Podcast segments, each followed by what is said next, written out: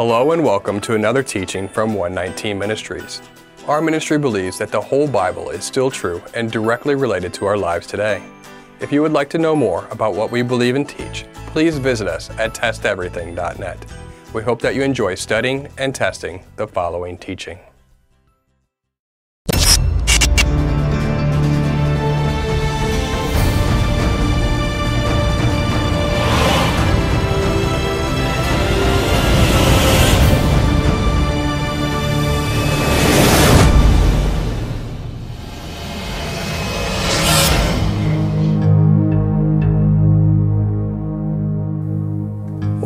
Common challenges to the validity of the New Testament biblical account is related to the issue of human sacrifice.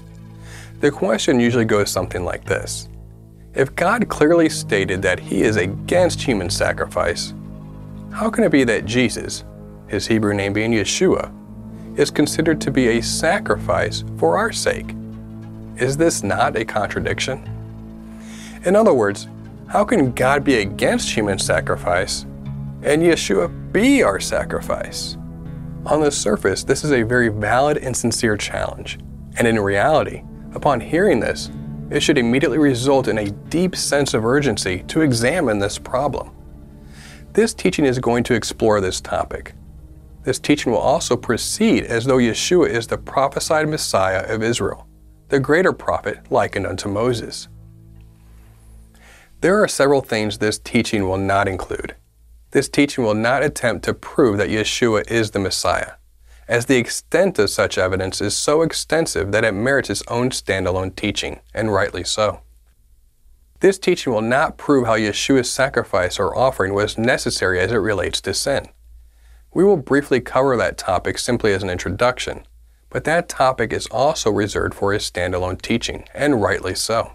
This teaching will also not attempt to teach how Yeshua's sacrifice relates to the Levitical sacrificial system, specifically Yom Kippur. Such a teaching is also a teaching within itself, and is also another standalone teaching that consists of this teaching series. Also, not included in this teaching is a complete understanding of how Yeshua could lay down his life for the sin of others.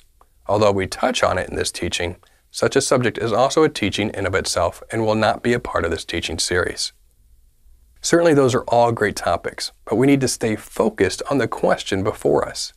The goal of this teaching is to stay focused on the challenge at hand.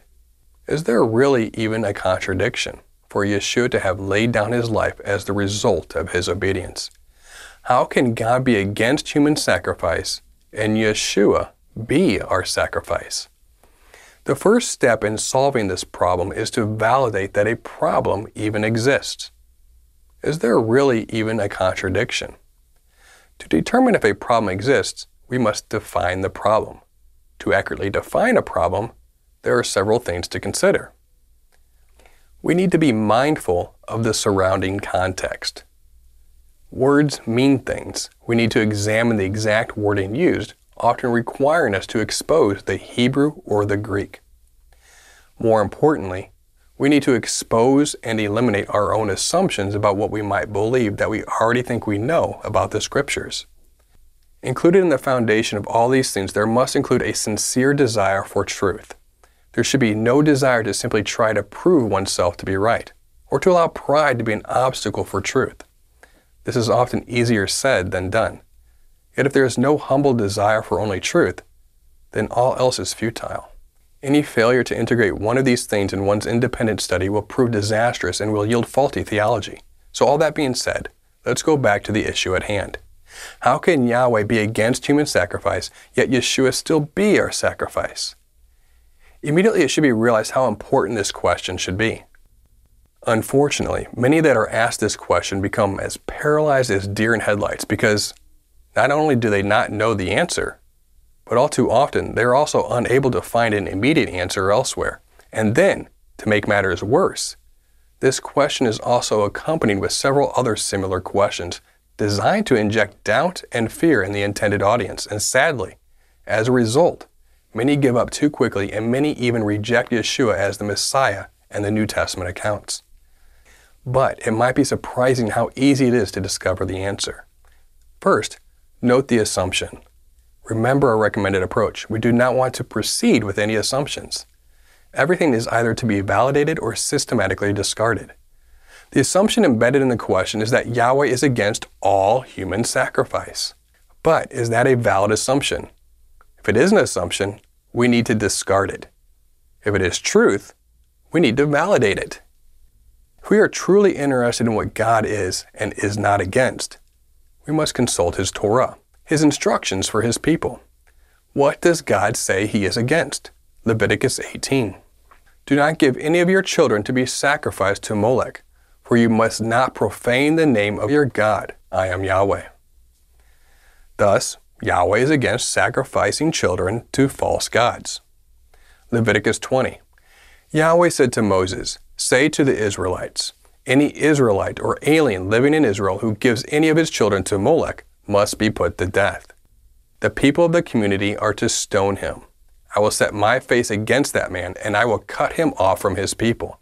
For by giving his children to Molech, he has defiled my sanctuary and profaned my holy name. If the people of the community close their eyes when that man gives one of his children to Molech, and they fail to put him to death, I will set my face against that man, and his family will be cut off from their people, both him and all those who follow him, in prostituting themselves to Molech. Again, Yahweh is against sacrificing children to false gods. 2 Kings 23.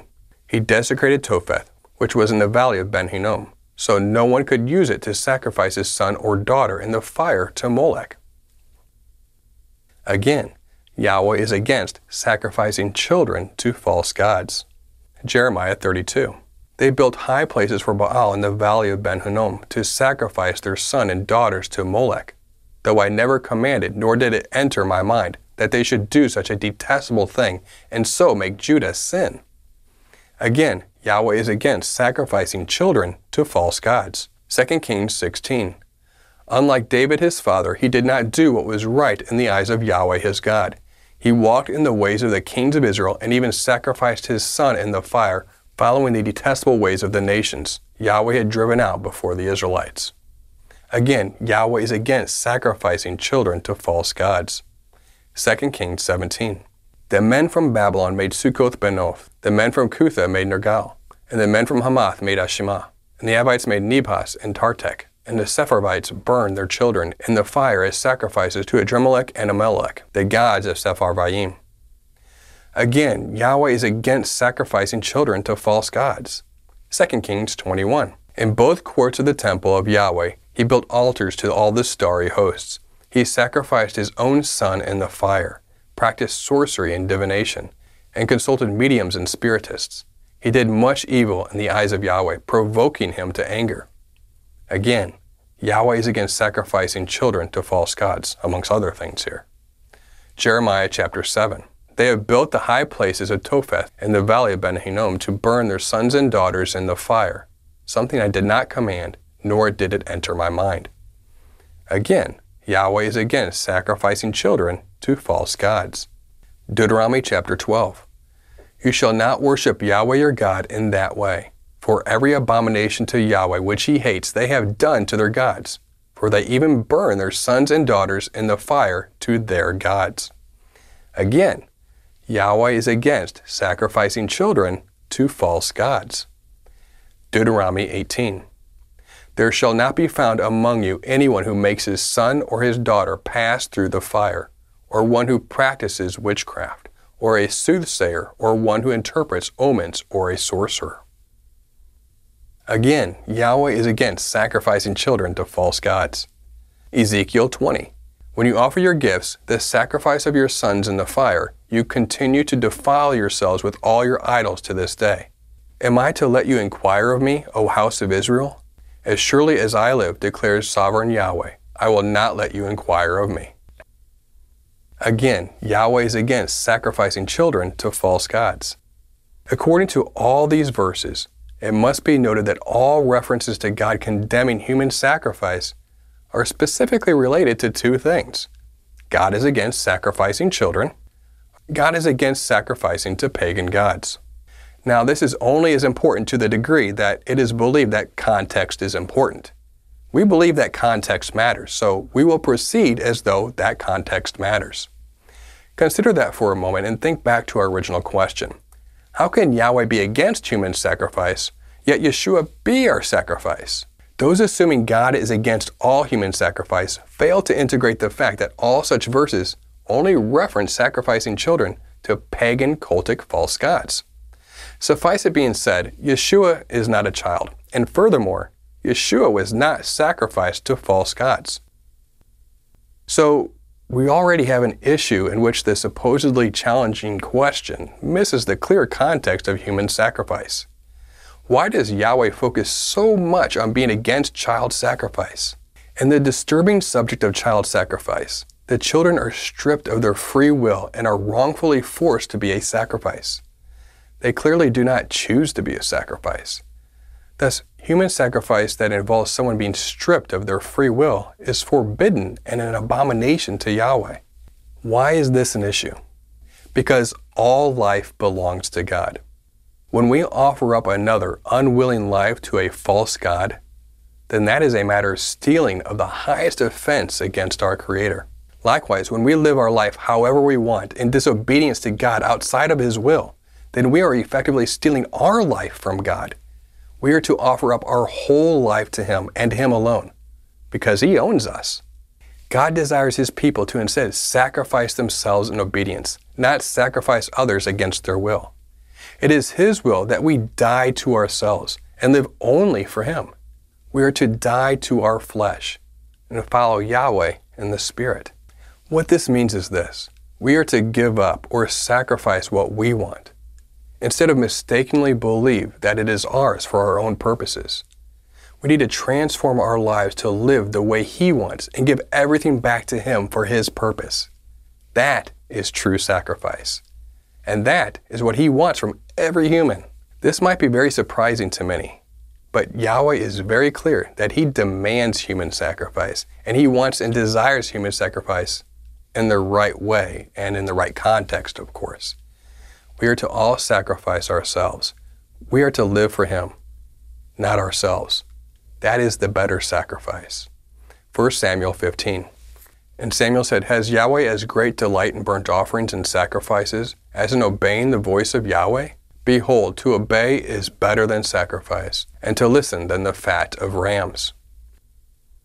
Both Paul and Peter, who knew the Torah very well, taught this very same understanding, not as something new, but as something already established as true. Romans chapter 12. I appeal to you, therefore, brothers, by the mercies of God, to present your bodies as a living sacrifice, holy and acceptable to God, which is your spiritual worship. 1 Peter chapter 2. You yourselves, like living stones, are being built up as a spiritual house, to be a holy priesthood to offer spiritual sacrifices acceptable to God through Yeshua the Messiah. And yes, sometimes sacrificing ourselves, or obeying God, will even result in our physical death for following the Word of God. And yes, that would be considered a human sacrifice. According to tradition and even parts of the book of Acts, this was the fate of many who followed the Messiah. They sacrificed their lives for their faith. If we are human and we forfeit our physical life to follow Him, then what better definition of human sacrifice is there? To sacrifice simply means to give up something of value. What is more valuable to us than our own life? And how many of us mistakenly believe that we own our own life? If we are truly in the faith, then we have given our life over to Him. Everything we think and do should be for His glory. It is those who have no faith, that live for themselves, that have effectively stolen the life they have from the one that created them. God makes no promises whatsoever that following the Word of God will protect anyone from being killed by those who hate the Word of God. In fact, the more we conform to the image of the Word of God, the more likely that we are to be persecuted to such a degree. The biblical pattern is that those who follow and teach the law of God have been killed because of their obedience and teaching. For example, Nehemiah chapter 9. Nevertheless, they were disobedient and rebelled against you, and cast your law behind their back, and killed your prophets who had warned them in order to turn them back to you. And they committed great blasphemies. 1 Kings 19. And he said, I have been very jealous for Yahweh, the God of hosts, for the people of Israel have forsaken your covenant, thrown down your altars, and killed your prophets with a sword. And I, even I only, am left and they seek my life to take it away.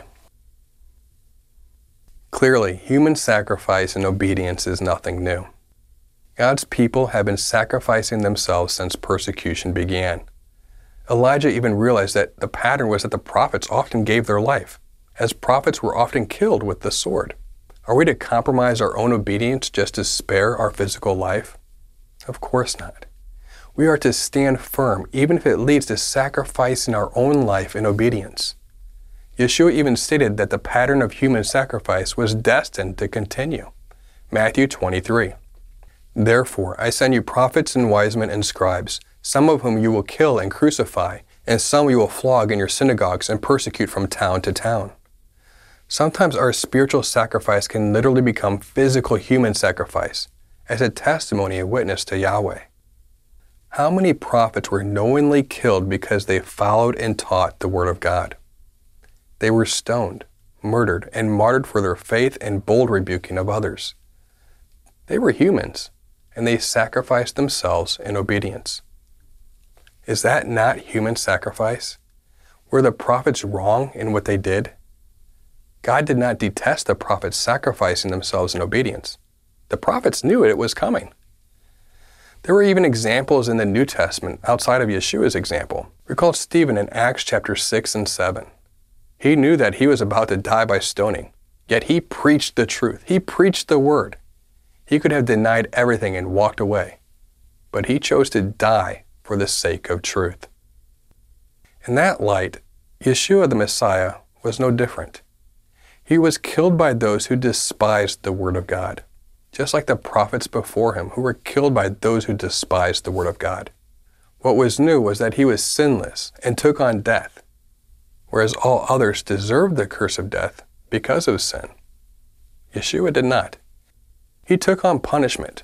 He took on a curse that was not his, something he did not deserve, but every other person before and after him did deserve, and does deserve. If we sin, we break God's law. We are under a curse. Deuteronomy 11 Behold, I set before you today a blessing and a curse. The blessing if you obey the commandments of Yahweh your God, which I command you today, and the curse if you do not obey the commandments of Yahweh your God. Note the difference between acceptable human sacrifice and pagan false god sacrifice. Yeshua willfully and knowingly, not unwillfully and unknowingly, took on a curse, the curse of death, that he did not deserve. Galatians chapter 3. Christ redeemed us from the curse of the law by becoming a curse for us. For it is written, Cursed is everyone who is hanged on a tree. He took on the curse of death that was the result of our disobedience, which then only leaves us with the blessing of obedience. Back to Deuteronomy, Deuteronomy chapter 11. Behold, I set before you today a blessing and a curse. The blessing if you obey the commandments of Yahweh your God, which I command you today, and the curse if you do not obey the commandments of Yahweh your God. He was obedient, taught and practiced the truth, and rebuked harshly and boldly to follow only the word of God, not man. Men did not like it, and Yeshua sacrificed himself for the sake of the word. He knew that his obedience would result in his very own death just like so many prophets before him. It was his obedience that caused him to be killed by those who despised the word of God. Philippians chapter 2. And being found in human form, he humbled himself by becoming obedient to the point of death, even death on a cross. So, why was reviewing all that necessary? Well, hopefully the reason is clear. The issue of the sacrifice of Yeshua being against the Torah because God is against human sacrifice is obviously an imaginary problem. Yet such an imaginary problem causes real issues in people's faith. The real problem is not simply about sacrifice, but more specifically, child sacrifice. And even more specifically, it is about child sacrifice to pagan false gods.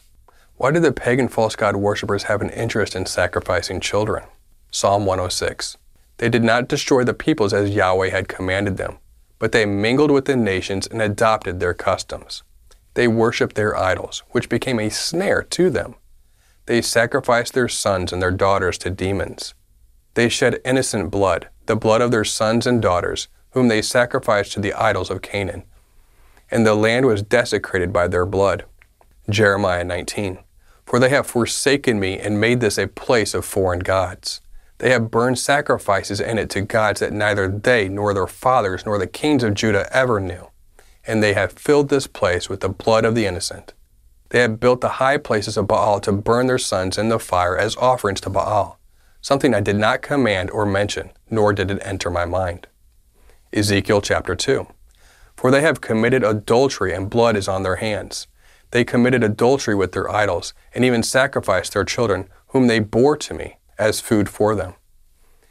Notice this sacrifice of the children is linked to the blood of the innocent. The blood is on their hands.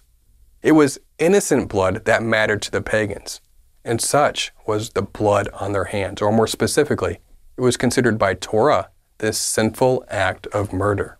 Exodus 23. Do not put an innocent or honest person to death. The issue of sacrificing children is considered breaking the Torah, not specifically because it is human sacrifice, but because it is placing an innocent or honest person to death. Now, Technically, the contradiction does not exist for two reasons.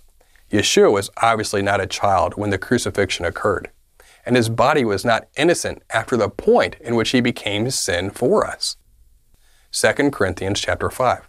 God made him who had no sin to be sin for us. He himself bore our sins in his body on the tree. 1 Peter chapter 2. He himself bore our sins in his body on the tree, that we might die to sin and live to righteousness. By his wounds you have been healed. It is only after this point that the curse of death was poured out upon the Messiah. Yeshua was perfect in mind and spirit. His mind and spirit was innocent. Yeshua never sinned. Thus, he was perfect at the moment of his death. Yet his body contained our sin and was not innocent. When his body died, our sin died with it. Yet Yeshua's mind and spirit went on and was resurrected into a new, glorified body. Thus, what was pure and innocent about Yeshua was left intact and unharmed in the resurrection, while the body that contained our sin and our faith was destroyed and then resurrected as new. This answers the issue of how Yeshua was perfect and unblemished, yet still took on our sin at the same time. Now, one question still remains was it against the law for an unblemished Yeshua to take on the sins of the world as the Lamb of God? We cover this matter more in related teachings in this series, but there are some things to consider.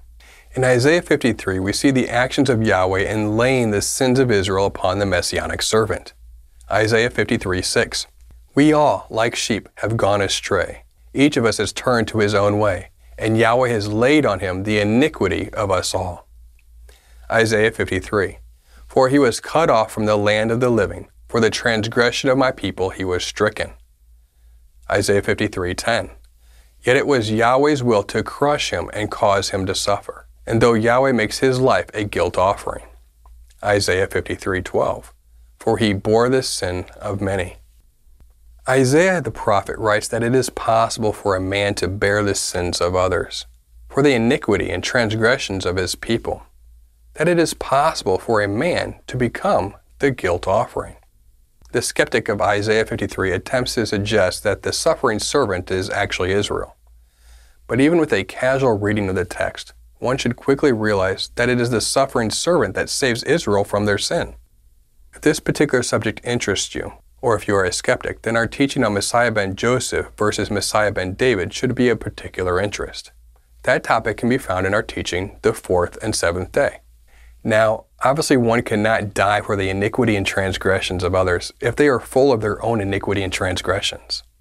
Also, Isaiah the prophet is clearly demonstrating that it was and is necessary for this sin bearing guilt offering to take place to address the transgressions of the people.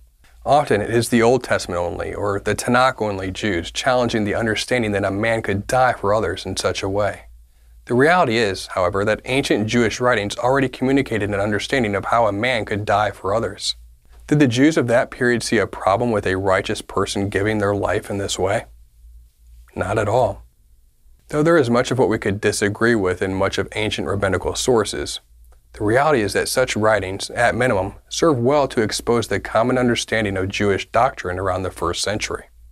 In fact, This substitution motif was applied to Moses in Isaiah 53, to some rabbis, and to the innocents in aspects of rabbinic theology. The atonement of suffering and death is not limited to the suffering person. The atoning effect extends to all the generation. This is especially the case with such sufferers as cannot either by reason of their righteous life or by their youth possibly have merited the affliction which have come upon them. The death of the righteous atones just as well as certain sacrifices. They are also applied to Moses the scriptural words, and he bore the sins of many, because of his offering himself as an atonement for Israel's sin with the golden calf, being ready to sacrifice his very soul for Israel, when he said, And if not, blot me, and I pray thee, out of thy book, that is, from the book of the living, which thou hast written. This readiness to sacrifice oneself for Israel is characteristic of all the great men of Israel, the patriarchs and the prophets, acting in the same way whilst also some rabbis would, on certain occasions, exclaim, Behold, I am the atonement of Israel. 4th Maccabees chapter 6. When he was now burned to his very bones and about to expire, he lifted up his eyes to God and said, You know, O God, that though I might have saved myself, I am dying in burning torments for the sake of the law. Be merciful to your people, and let our punishment suffice for them. Make my blood their purification, and take my life in exchange for theirs. 4th Maccabees chapter 17. These, then, who have been consecrated for the sake of God, are honored, not only with this honor, but also by the fact that because of them our enemies did not rule over our nation. The tyrant was punished and the homeland purified, they having become, as it were, a ransom for the sin of our nation. And through the blood of those devout ones and their death as an atoning sacrifice, divine providence preserved Israel that previously had been mistreated. So clearly, the historical Jewish thought pattern understood human sacrifice in a way that is also consistent with what Yeshua did. Even in the period of the Maccabees, those who died for the cause were considered a sacrifice. For some reason, it is only a problem when it is coupled with the claims and testimony about our Messiah Yeshua in the New Testament, or the Brit Hadashah. This is odd because the New Testament authors treat and define the sacrifice of Yeshua in the same way the ancient rabbis did as well. Does that mean that Yahweh wants us to go sacrifice other adults? No, of course not. We are responsible for the sacrifice of ourselves, not others. The adversary desires unwillful sacrifice from those that are innocent, whereas Yahweh desires a willful choice to sacrifice everything to Him and that is the difference. He wants us to offer up ourselves in obedience to Him, even if it results in our death. Does He desire everyone's obedience leading to death? Does He just want people to commit suicide? No, that is missing the point. When a king sends you out to war, out to battle, he expects his servant to obey without question, despite the fact that physical death is a real possibility or even a certain reality. Even in wars that are very familiar to us, such as World War I or World War II, it is often said that how many thousands of young men sacrificed their lives for the sake of freedom. Yet they were simply only obeying orders, not orders to die per se, but orders that they knew would lead to their death by the hands of the enemy.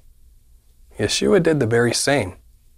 Yeshua did not kill himself but he allowed himself to be brought into a situation that would certainly result in his death at the hands of others, not of his own will, but the will of the Father, which then, of course, became his will as well. We are all in a spiritual war and in a spiritual battle. And sometimes Yahweh will ask those in the faith to sacrifice everything, which could include our physical life.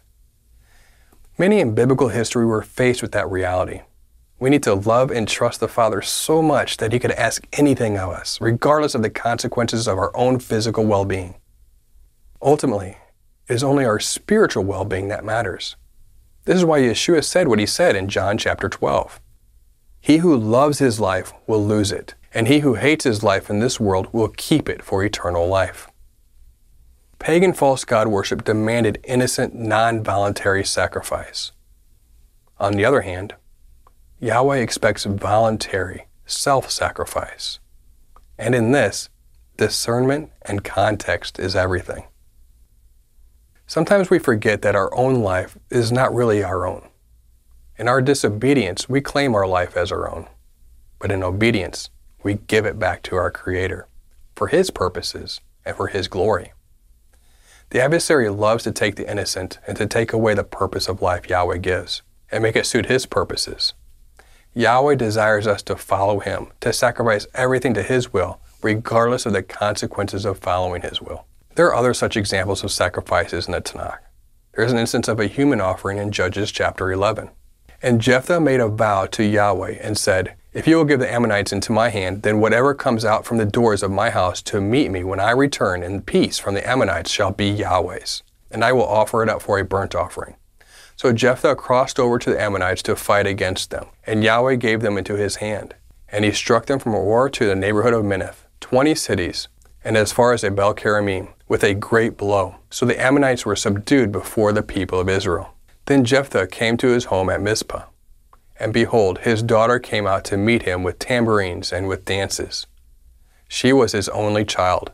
Besides her, he had neither son nor daughter. And as soon as he saw her, he tore his clothes and said, Alas, my daughter, you have brought me very low, and you have become the curse of great trouble to me. For I have opened my mouth to Yahweh, and I cannot take back my vow. And she said to him, My father, you have opened your mouth to Yahweh. Do to me according to what has gone out of your mouth. Now that Yahweh has avenged you on your enemies, on the Ammonites. So she said to her father, Let this thing be done for me. Leave me alone two months, that I may go up and down on the mountain and weep for my virginity, and on my companions. So he said, Go. And he sent her away for two months, and she departed, she and her companions, and wept for her virginity on the mountains. At the end of two months, she returned to her father, who did with her according to his vow that he had made.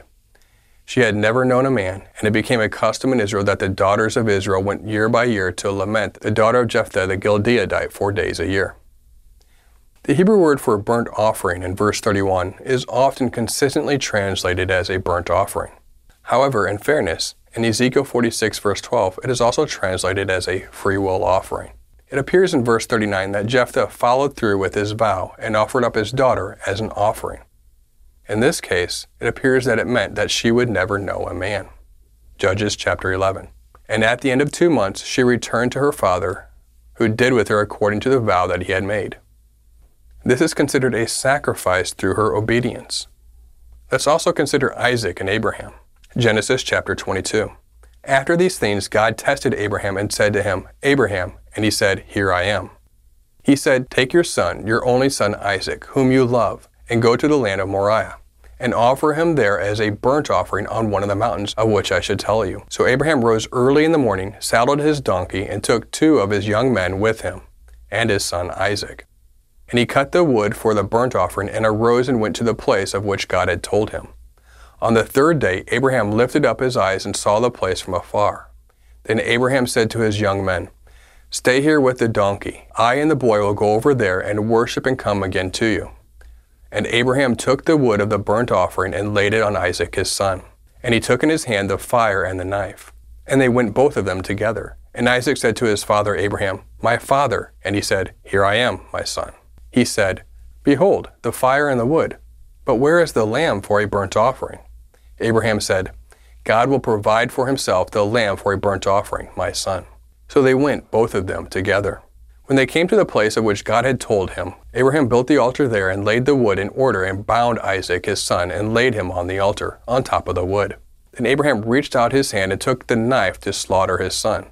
But the angel of Yahweh called to him from heaven and said, Abraham, Abraham. And he said, Here I am. He said, Do not lay your hand on the boy or do anything to him. For now I know that you fear God, seeing you have not withheld your son, your only son, from me. And Abraham lifted up his eyes and looked, and behold, behind him was a ram, caught in a thicket by his horns. And Abraham went and took the ram and offered it up as a burnt offering instead of his son. So Abraham called the name of that place, Yahweh will provide. As it is said to this day, On the mount of Yahweh it shall be provided. There is also the instance of Moses attempting to offer himself as a sacrifice for atonement for Israel. Exodus 32. The next day Moses said to the people, You have sinned a great sin, and now I will go up to Yahweh. Perhaps I can make atonement for your sin. So Moses returned to Yahweh and said, Alas, this people has sinned a great sin, for they have made for themselves gods of gold. But now, if you will forgive their sin, but if not, please blot me out of your book that you have written. But Yahweh said to Moses, Whoever has sinned against me, I will blot out of my book. But now go, lead the people to the place about which I have spoken to you. Behold, my angel shall go before you. Nevertheless, in the day when I visit, I will visit their sin upon them. In this instance, Moses expresses a desire to make atonement for Israel. He asks Yahweh to forgive their sin. In the end, Yahweh refuses to forgive Israel's sin, at least at this moment, citing the reason that everyone who has sinned against God will be blotted out of the book. Unlike Yeshua, this immediately disqualifies Moses from being able to offer himself as atonement because he has sinned as well. Everyone is guilty of sin, and thus everyone should, according to God Himself, be blotted out of His book. That offers a very disappointing and bleak future for every person who has ever lived. This is a very prophetic story because God hints that this story shadows what is to come when He says, Nevertheless, in the day when I visit, I will visit their sin upon them. It is in this that the discussion between Yahweh and Moses ends just after Moses basically learned that all men are doomed to being blotted out of Yahweh's book, because all have sinned against him. Yet, God seems to suggest a future solution is coming, a solution that must address the stated problem of sin. And what is that problem again? The only reason that God suggests that Moses cannot offer himself up for a sin sacrifice in atonement for Israel is because of his very own sin. Sin that every man has always had since the beginning. The same sin that causes us all to be blotted out of the book.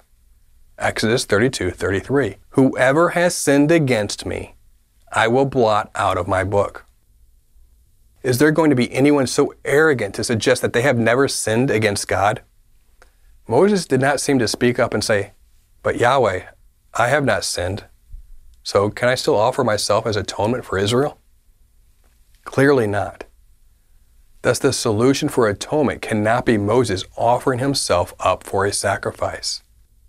The important question is this How does God's future and pending visit to Israel relate to Israel's sin and Moses' seemingly failed request for their atonement? The question is answered for us later in the Torah. Deuteronomy 18 15 through 18. Yahweh your God will raise up for you a prophet like me from among you, from your brothers. It is to him you shall listen, just as you desired Yahweh your God at Horeb on the day of the assembly, when you said, Let me not again hear the voice of Yahweh my God, or see this great fire any more, lest I die. And Yahweh said to me, They are right in what they have spoken. I will raise up for them a prophet like you from among their brothers. And I will put my words in his mouth, and he shall speak to them all that I command him. There will be a prophet likened unto Moses that will speak everything the Father commanded.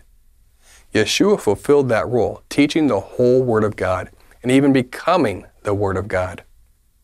And God is the Word.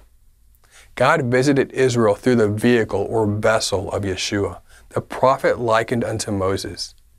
And just as importantly, answering the original request of Moses to provide himself as a means for atonement for Israel something Moses was not qualified to do because of his own sin, something no man has been capable of doing because of their own sin.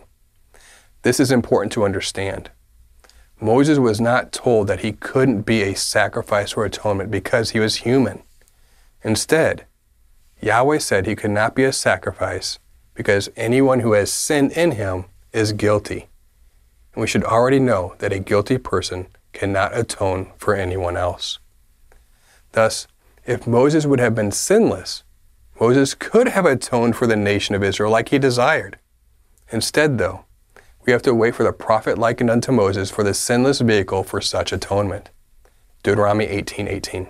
I will raise up for them a prophet like you from among their brothers, and I will put my words in his mouth, and he shall speak to them all that I command him. To be fair, the Torah states that in following the word of God, that we will live, and it will go well for us. In other words, God wants us to live and not die, which seems to contradict everything we just presented. For example, Deuteronomy chapter 30. And Yahweh your God will circumcise your heart and the heart of your offspring, so that you will love Yahweh your God with all your heart and with all your soul, that you may live.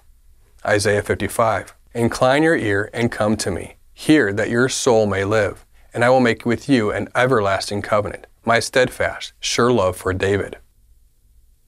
However, if we invest a little bit of critical thinking, we should realize something very important. Everybody dies. It is appointed to every man that he dies. Thus, if we are following the Word of God, that should mean that we believe it to be truth. If we believe and follow in the Word of God, we will live on by means of a future resurrection. Isaiah 55. Incline your ear and come to me, hear that your soul may live, and I will make with you an everlasting covenant, my steadfast, sure love for David. And in that, we live forever after we die first. It is expected that the righteous will die, that those who follow the law of God will indeed die. True life comes from when we are resurrected, and it will always go well with us from that point on. We are appointed to die and sleep in the dust of the earth until that time. Daniel chapter 12. And many of those who sleep in the dust of the earth shall awake, some to everlasting life, and some to shame and everlasting contempt. Despite that we are following the Word of God, we will indeed die. Thus, when God says we will live in following His Word, it is a mistake to believe that it has to do with this life. It is referring to the resurrection. Isaiah 26. O Yahweh, in distress they sought you. They poured out a whispered prayer when your discipline was upon them, like a pregnant woman who writhes and cries out in her pains when she is near to giving birth. So were we because of you, O Yahweh. We were pregnant, we writhed, but we have given birth to wind. We have accomplished no deliverance in the earth, and the inhabitants of the world have not fallen. Your dead shall live, their bodies shall rise. You who dwell in the dust, awake and sing for joy. For your dew is a dew of light, and the earth will give birth to the dead. Come, my people, enter your chambers and shut your doors behind you. Hide yourselves for a little while until the fury has passed by. For behold, Yahweh is coming out from his place to punish the inhabitants of the earth for their iniquity and the earth will disclose the blood shed on it, and will no more cover its slain. We have to admit, even the unrighteous live, and for many, life goes well for them. But we have to look at the big picture. In the end, it will not go well for them. On earth, in following the Word of God, many times it will not go well for us. God's people have always been persecuted by the world and have been killed because of it. It is at the resurrection that we will live forever, following His Torah, and things will go well for us because we believe the Word of God to be true. In other teachings in this series, we cover why, according to the Old Testament, the Tanakh, Yeshua was to die for us.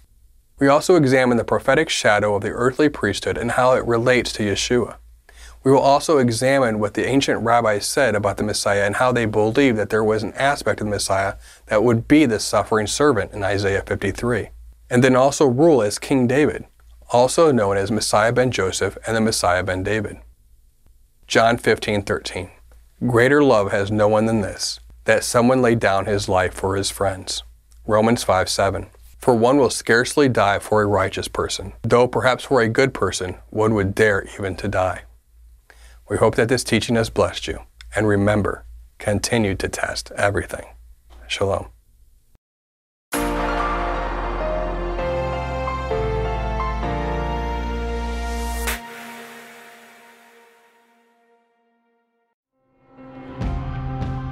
It is because of you, our generous supporters, who make it possible to offer these high quality teachings completely free of charge. If you feel led to support 119 Ministries so that we can continue this effort, please visit testeverything.net and click on the Support 119 tab. Learn how you can partner with us to take the whole Word of God to the nations.